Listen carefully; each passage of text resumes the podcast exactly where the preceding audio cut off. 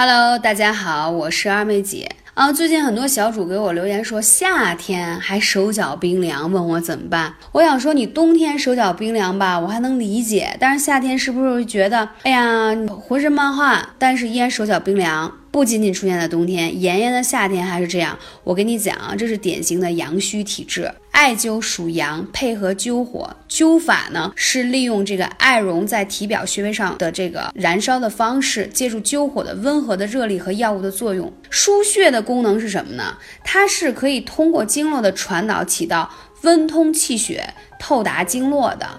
就是可以起到治疗和缓解的作用，它所以非常的有效。那如果说你在那个夏天手脚冰凉，就是典型的阳虚的体质，那我说几个重要的穴位非常的适合你，你一定要记住哦。第一个穴位叫神阙穴，这个在三伏天的开篇我已经讲过了。因为呢，就是你会发现，你之所以有手脚冰凉，其实是你。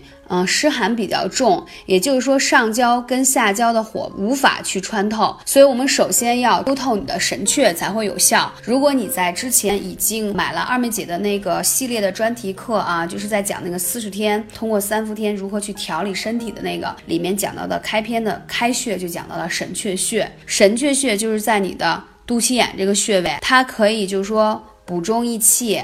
而且还有就是说，你的这些脾胃湿寒、腹部胀气等等都可以。还有一个呢，它是一个连接点。如果你的神阙穴淤堵了的话，你就容易出现一些手脚冰冷的问题。而且它是补充元气的一个很好的穴位。啊，而且呢，神气是气和、气舍、气聚之穴。意思简单说一下，就是它其实是任脉上部的经脉气血的重要来源，又是在中焦这个地方，所以它是承上启下。如果你神阙不通的话呢，你上下焦就无法把这个火给传递起来。所以说。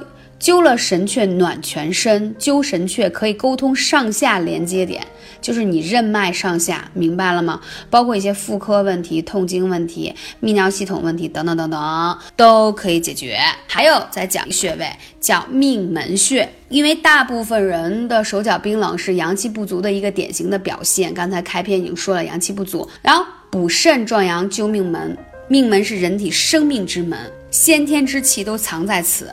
也是生命的根本，也就是说，命门的火如果衰弱了，它主要表现就是四肢清冷，还有就是说话有气不利啊，宫寒、不孕、不育啊都会有，肾气不足的表现有很多，所以手脚冰冷只是一开始的一个症状，所以你即使在夏天的时候也是可以补肾气，就是在这个命门这个穴位，在你后背。后腰处的附近，所以说要长灸命门和大椎，可以提高你的督脉之阳气。大椎和命门艾灸，补足你的督脉元阴元阳，补命门特别重要啊！对于你这个，如果有人想怀孕，生一个特别好的健康宝宝，那这个穴位也是非常重要的。那刚才已经讲到了，就还有一个穴位，就是一定要灸大椎啊！大椎是督脉。它是有通督行气，贯穿你这个整个督脉上下的，所以你会看我的朋友圈，你会发现，哎，二妹姐怎么每次去艾灸馆，在周末的时候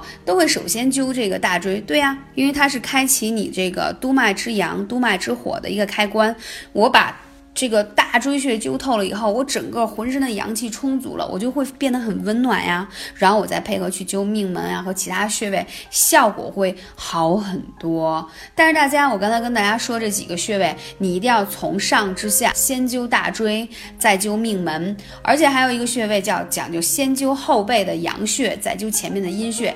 也就是说，你要先把大椎跟命门灸了，再灸前面刚才说的神阙穴啊。这是手脚冰冷的手。到冰冷，我们还有一些其他的配穴，你可以来问一下二妹姐幺八三五零四二二九，因为每个人的身体不同，所以呢，对于府穴的配穴，我们会略微的一个调整。那讲到这里呢，我要着重讲，就说，嗯，你如果手脚冰冷的话，在夏天一定要避免少吹空调，也不要吃冷饮，因为阳气已经很不足了，就不要再产生更多的内耗。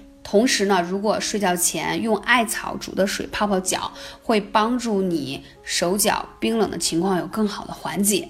感谢你，我是二妹姐，下期节目再见。